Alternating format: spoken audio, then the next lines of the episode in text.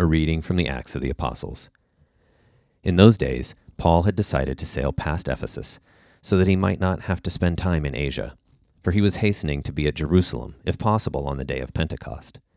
And from Miletus he sent to Ephesus and called to him the elders of the church. And when they came to him, he said to them, Take heed to yourselves and to all the flock, in which the Holy Spirit has made you overseers, to care for the church of God, which he obtained with the blood of his own Son. I know that after my departure, fierce wolves will come in among you, not sparing the flock. And from among your own selves will arise men speaking perverse things, to draw away the disciples after them.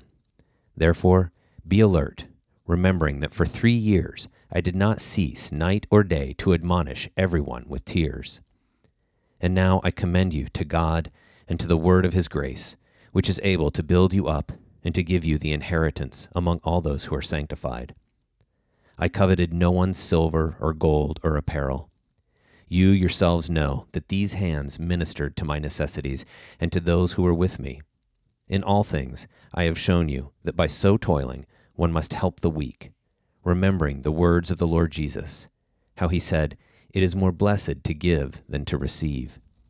And when he had spoken thus, he knelt down and prayed with them all. A reading from the Gospel according to St. John. At that time, Jesus lifted up his eyes to heaven and said, Father, the hour has come. Glorify your Son, that the Son may glorify you, since you have given him power over all flesh, to give eternal life to all whom you have given him. And this is eternal life, that they know you, the only true God, and Jesus Christ, whom you have sent. I glorified you on earth, having accomplished the work which you gave me to do.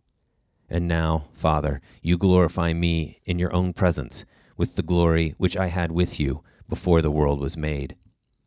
I have manifested your name to the men whom you gave me out of the world. Yours they were, and you gave them to me, and they have kept your word. Now they know that everything that you have given me is from you. For I have given them the words which you gave me, and they have received them, and know in truth that I came from you and they have believed that you did send me. I am praying for them. I am not praying for the world, but for those whom you have given me, for they are mine. All mine are yours, and yours are mine, and I am glorified in them. And now I am no more in the world, but they are in the world, and I am coming to you.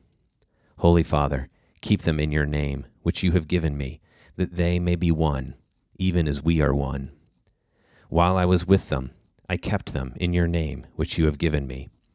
I have guarded them, and none of them is lost, but the son of perdition, that the scripture might be fulfilled. But now I am coming to you, and these things I speak in the world, that they may have my joy fulfilled in themselves.